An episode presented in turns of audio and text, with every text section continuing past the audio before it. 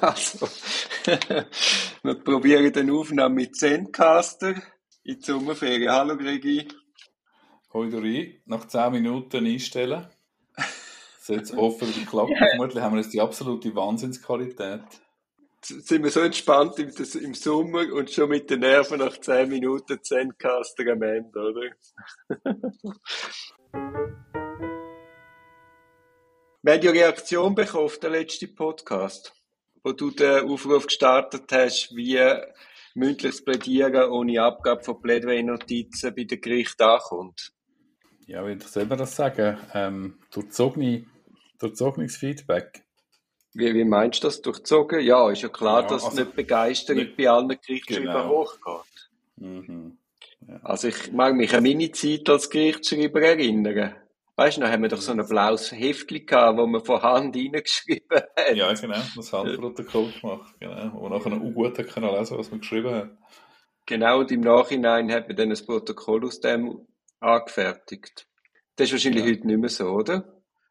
Ich glaube, heute sind es nur noch am Computer, wenn es mir recht ist. Ich glaube, Eben, ja. Autorin und Gerichtsschreiberin sind am Computer, glaube ich, ja, meistens. Ja. Ja, ja heute ist erlaubt, äh, Genau, nachher einfach auf, auf der Aufnahme, von der Aufnahme abschreiben, nachher transkribieren, wie es jetzt mhm. ab dem 1. Januar vermutlich auch im Vorverfahren möglich sein kann. Ja, ich bin gespannt. Mhm. Ja, ich bin auch gespannt. Ähm, genau, sicher ein Feedback von mir war, äh, dass es ein Zürcher Feedback, äh, dass man grundsätzlich, dass es schon beliebt ist, wenn man schriftliche Plädoyer-Notizen abgibt und die Gerichtsschreiberin, die sich bei mir gemeldet hat, hat auch gemeint, dass einzelne Richter schon geäußert haben, dass es ihnen leichter fällt, Ausführungen zu folgen, wenn man eben mitlesen kann. Und ich finde, das hat schon etwas für sich, wenn man allenfalls tatsächlich mal eine gute Stelle hat oder vielleicht sogar mal recht hat mit dem, was man sagt, als Verteidiger oder Verteidigerin, dass dann ähm, der Richter kann anstreichen oder die Richterin das kann highlighten, sich vielleicht Notizen kann machen, dass man später nochmal genau will anschauen. So als Gedankenstück. Also ich, ja, vor allem noch auch für die Urteilsberatung. Ist ja, da kann, hat man ja verschiedene Möglichkeiten. Und allenfalls, wenn ein gutes Plädoyer kommt, das sauber strukturiert ist, kann man sich auch in der Urteilsberatung an dem durchhangeln. Also das sollte man auch nicht unterschätzen. Richtig, also dass man, dass man so wie eine Checkliste kann machen um ähm, Verteidigerargumente äh, durchzugehen und schauen, ob das eigene Urteil sozusagen dem standhaltet. Ja, oder zum Beispiel auch eben als geschädigter Vertreter. Also man kann durchaus auch ja umfassend plädieren und das kann auch wirklich für die Urteilsberatung also ich meine, es ist auch im Zivilprozess so, ist ja eigentlich, Kunst ist ja, dass du so plausibel und klar in deinen Ausführungen bist, dass man sich eben an dem orientiert.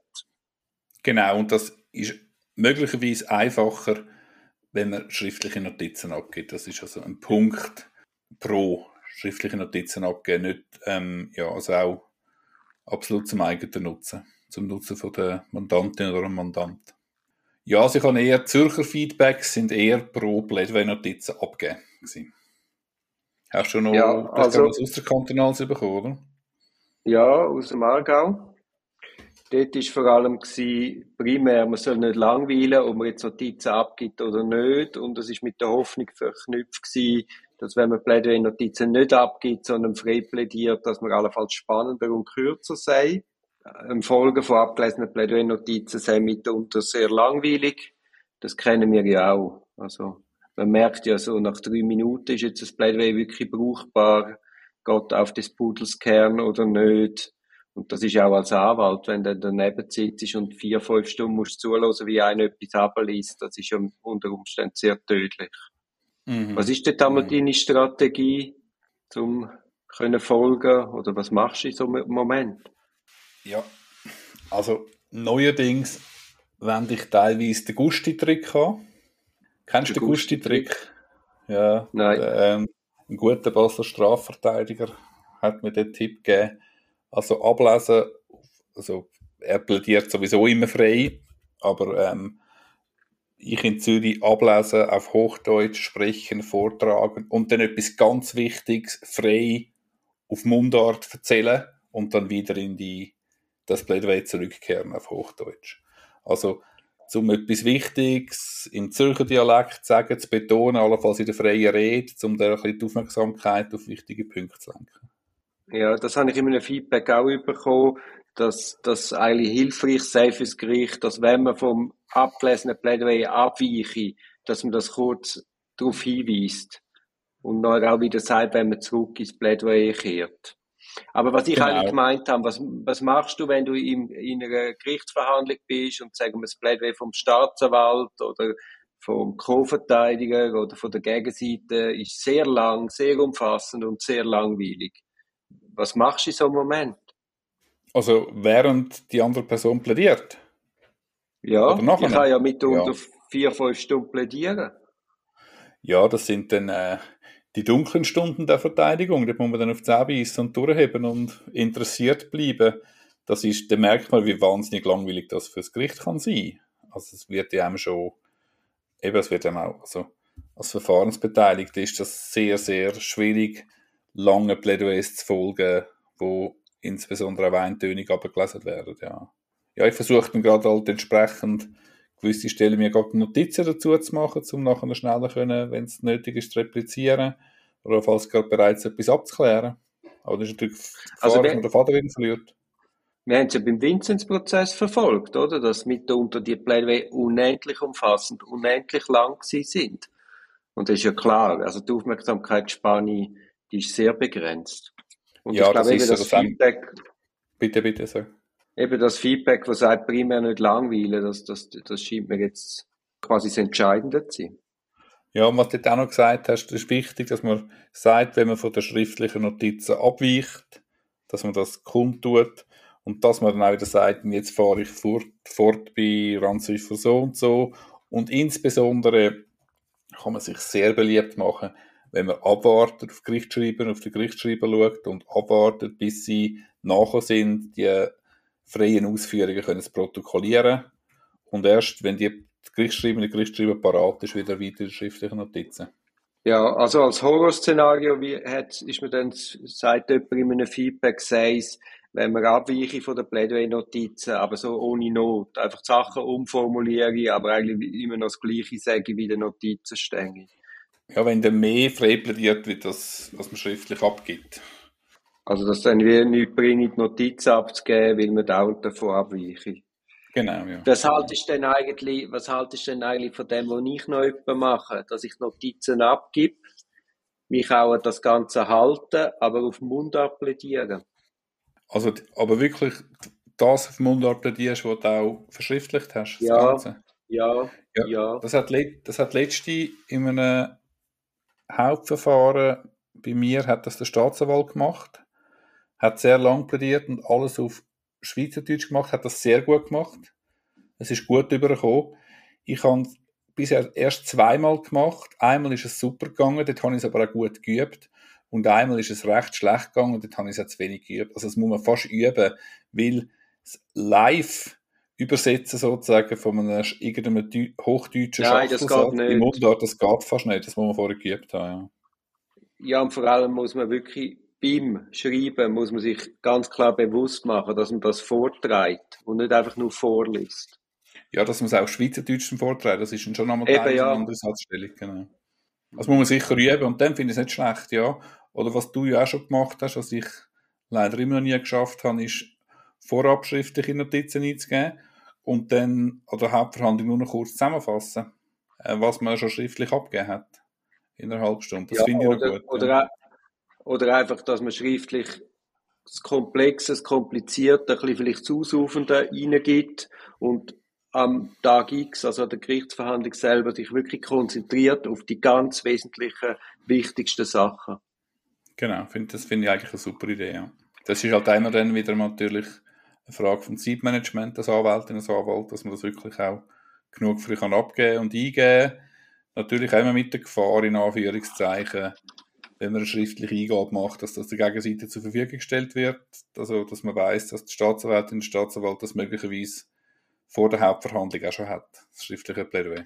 Wenn wir noch zum StP 150 kommen.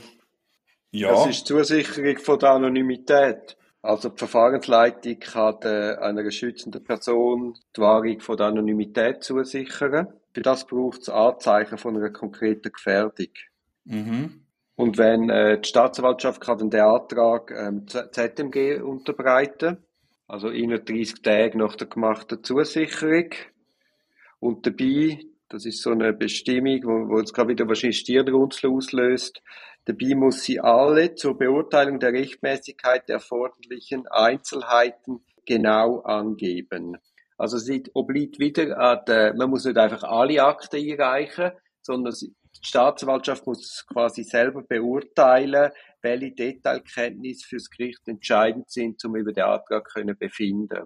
Ich finde das auch in den Haftverfahren so komisch, dass man nicht einfach alles muss einreichen muss, sondern dass es ein bisschen so im taktischen Ermessen liegt von der Staatsanwaltschaft, was man eingeben und was nicht. Und kann man dann das, äh, also man kann zusichern und sofort einvernehmen und die, ähm, die Genehmigung kann man nachträglich verlangen.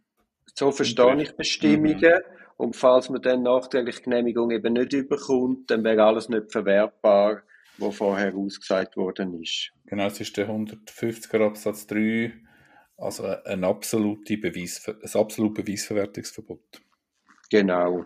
Wobei, ich muss ja mal schauen, also ich meine, oder ich könnte mir noch vorstellen, also das erste Mal vorausgeschickt, ich habe das noch nie gehabt in meiner Praxis. Ich auch nicht, ich auch nicht, ja, also nein. vermutlich nicht so wahnsinnig relevant. Und da könnte ich mir aber vorstellen, die Staatsanwältin, Staatsanwalt sichert die Anonymität zu, tut Beweis erheben, tut die Vernahme durchführen und die Vernahme ist möglicherweise sehr erkenntnisreich, sehr gut äh, für die angeblich materielle Wahrheit. Und dann wird möglicherweise so einem Gesuch als Zwangsmaßnahmengericht ja die erfolgreiche Einvernahme auch beigelegt. Und somit ist die Hemmschwelle einiges grösser, beim Zwangsmaßnahmengericht dann die Zusicherung von der Anonymität im Nachhinein zu verweigern. Oder was denkst du? Oder weißt du überhaupt, was ich meine? Oder zuerst Fakten schaffen mit der Zusicherung von Anonymität, erfolgreiche Einvernahme im Sinne von einer massiven Belastung für die beschuldigte Person. Ja, ja, ich verstehe Und nachher ist der Hemmschuh dem ZMG relativ groß und sagt, oh nein, ist übrigens alles nicht verwertbar. Ja, ja, gut, aber dann wäre die erste Einvernahme schon mal unter Verletzung von der Teilnahmerecht erfolgt, wenn man es so machen wie du jetzt sagst. Und ich finde es einfach auch komisch, wenn man meint, eine, gerichtige, eine richterliche Genehmigung langt, ohne dass man eine Gegenseite hat, wo allenfalls einen anderen Standpunkt kann einbringen kann. Das erleben wir ja immer wieder in dieser StPO, dass man davon ausgeht, das Gericht ist allwissend, wobei der Staatsanwalt nur das kann einreichen, was er will. Also, ja, ich finde es schwierig als Konstrukt zu meinen, dass das wirklich eine Kontrolle ist. Genau, jetzt geht beim 150er können wir dann ausbilden. Mehr Wehrweisen als Berichten. So ja, ja, ich, habe es noch nie erlebt. Nicht haben, ja. Nein. Aber eben, es, es ist auch, also in unserer täglichen Praxis sind wenig Fälle denkbar, wo das wirklich auch nötig wäre. Und dann fällt mir wieder organisierte Kriminalität, Menschenhandel, in Sinn. Ja, so Sachen. In Sinn, ja. Fällt mir oder eben bei verdeckten Ermittlern. Ja, das dann, glaube ich, 151, ja, ja. oder? Ja. ja, ja, eben, aber ich so spontan, was sollen das für Fälle sein?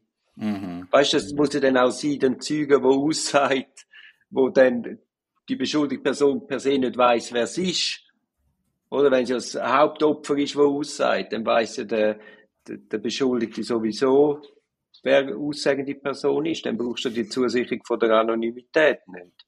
Ja, das ist recht. Und bei dem, das haben wir das letzte Mal schon kurz angeschaut, wenn ein Zeugnis anonym erfolgt, muss man das zumindest bei der Beweiswürdigung berücksichtigen, weil es nämlich bei einer anonymen Zeugenaussage der Verteidigung und der beschuldigten Person nicht möglich ist, ein Zeugnis mit Ergänzungsfragen vollständig oder die Möglichkeit eingeschränkt sind, zum Zeugnis in Frage zu stellen mit Ergänzungsfragen, weil man den ganzen Hintergrund nicht kennt von der Zeugen ja, und Zeugen.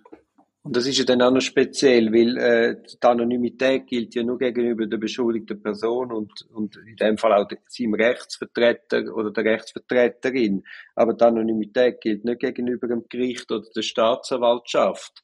Also da haben ja die auch schon wieder ein, äh, ein Mehrwissen, was mhm. auch nicht unproblematisch ist. Absolut, ja. Ja gut, du, du bist ja so am Anschlag für das Justizsystem. Jetzt wollen wir langsam aufhören, oder? Mit dem Podcast, wenn wir wieder arbeiten. Ja, weißt du, das Sommerloch, also, Sommerloch, Justizsystem am Anschlag. Ah, da die Artikel im Tagi. Genau. Ein Riesenkäse, oder? Der, Also wenn jemand am Anschlag in der Justiz ist, dann ist es ja eher das Obergericht als Nadelöhr, habe ich so das Gefühl. Also die dritte Strafkammer wartet unendlich lang auf Entscheid und bei den Abteilungen, Strafabteilungen geht es mitunter auch über ein Jahr, bis eine Gerichtsverhandlung kann stattfinden mhm, mh. Ich habe es nur aus der Ferne mitverfolgt. Ähm, ich weiß nicht, wie fest, also offenbar hat es einfach zu viele Anwälte in Bern oben oder so, oder? die zu fest Lobby machen. Also Was für, ja, für die für Staatsanwaltschaft? Das, nein, für, für irgendwie, weiß auch nicht. Also im Strafprozess.ch steht unter Problemanalyse nur hängen bleiben am Ende, hängen bleibt am Ende, dass der Gesetzgeber unter anderem wegen der vielen Anwälte in den eidgenössischen Räten versagt und dass die Strafverfolger derart überlastet sind, dass sie lieber in die besser bezahlte Privatwirtschaft wechseln. Also wenn wir ja wohl sagen, also zumindest aus meiner Optik, jemanden können anzustellen, ist momentan ein Ding der Unmöglichkeit. Also wirklich gute Leute zu finden, ist sehr, sehr, sehr schwierig. Mhm. Und ich weiß jetzt nicht, wie es auf, auf Seite der Staatsanwaltschaft ist, aber es drucken ja schon unglaublich viele Leute auf, auf, auf, auf die Gegenseite von uns. Wie meinst du das? Das kann er nicht mit, kommen nicht mit? Also hast du nicht das Gefühl, dass die Staatsanwaltschaft mit Rekrutieren momentan einfacher hat als wir? Das aber nicht heißt, dass es einfach ist für sie. Aber weiss ich, schon... ich weiss auch, dass alle mega schwierig haben. Selbst Gericht ja. hat es schwierig, überhaupt Auditoren, die Auditorenstellen ausreichend zu besetzen. Ich weiß nicht, wie, wie, evident das ist mit der Überlastung, ob das jetzt wirklich massiv ansteigt, exponentiell die, die Falllast oder nicht. Ähm, ja, kann mich vielleicht auch zu wenig damit beschäftigt. Ja. ja, das stimmt. Wir müssen das vielleicht einmal umfragen. Aber es ist natürlich so, wenn du mehr Polizisten bewilligst oder dort Stellen schaffst, dann ist ja klar, dann gibt es mehr Fälle. Jeder Polizist, der mehr auf der Straße ist, gibt mehr Fälle. Also brauchst du mehr Staatsanwälte, aber dann brauchst du eben auch in der Gerichtsebene mehr Personal, mehr Ressourcen. Und wenn Zürich ein Problem hat, dann ist es Nadelöhr in der oberen, in der zweiten Gerichtsinstanz und in meinen Augen nicht bei der Staatsanwaltschaft. Mhm. Im Kanton Zürich habe ich in den letzten Jahren nicht die Erfahrung gemacht, dass Verfahren besonders lang gehen oder immer länger gehen als früher. In ein paar anderen Kantonen gibt es schon, dass ich teilweise wieder über einen Fall von mir stolper und denke, oh shit, was ist denn das? Da ist ja seit einem Jahr oder zwei Jahren nicht mehr gegangen. Aber in Zürich ja. habe ich jetzt das viel weniger. Da gibt es vielleicht einzelne Staatsanwälte, wo die Fälle viel zu lange liegen lassen, aber nicht, das ist nicht ein, ein Problem vom System in Zürich zumindest. Oder wie hast, siehst du das? Nein, eben überhaupt nicht. Also ich, ich merke da jetzt keinen Unterschied wie vor 15 Jahren. Das genau, also wenn er etwas merkt, ist es zum Obergericht, wo offenbar im Moment nicht mehr nachkommt mit den Fällen. Ja, genau, genau. genau. Und jetzt gibt es ja, glaube ich, auch eine dritte Strafkammer also der Kantonsrat ist dran, das Zeug ist bewilligt. Aber also was, wirklich... eine zweite, dritte oder vierte meinst du, oder was? So viel ich gehört habe, und ich habe es vom Kollegen Spies gehört, gibt es einen weiteren, Spruch, äh, gibt's einen weiteren Spruchkörper, der sich der Berufungen widmet. Und Wobei es eben tatsächlich nicht mehr Stellen sehen. Also ist dann die Frage, ob es wirklich fallmäßig etwas bringt. Wir haben ja übrigens ja in Lausanne, das haben wir noch nie besprochen, in Lausanne haben wir jetzt auch eine zweite strafrechtliche Abteilung. Ja, die hat, glaube ich, letztens das erste Urteil gefällt. Ja, richtig. Ja. Und ich habe jetzt aber auch äh, Fälle von der ersten öffentlich-rechtlichen Abteilungen sind zu zweiten strafrechtlichen übergegangen. Hast du das auf dem Schirm? Wird da irgendwie, also es sind ja 7b-Entscheid jetzt neu. Ähm, dann ist da mehr, also die erste öffentlich-rechtliche hat sich vor allem mit der Prozesswahlen mit der Beschwerde dem Vorverfahren etc. befasst. Ja, ja. Die zweite strafrechtliche Abteilung sich zunehmend dann widmen. Das fände ich noch wertvoll, weil ich finde, Verwaltungsrecht ja. ist mit ihrem Abwägen nicht wirklich der richtige Spruchkörper für so Fragen. Mhm. Zumindest wenn man, wenn man die Spielregeln hochhaltet. Mhm. Spannend, dann müssen wir beobachten. Ja, sollten wir beobachten. Ja.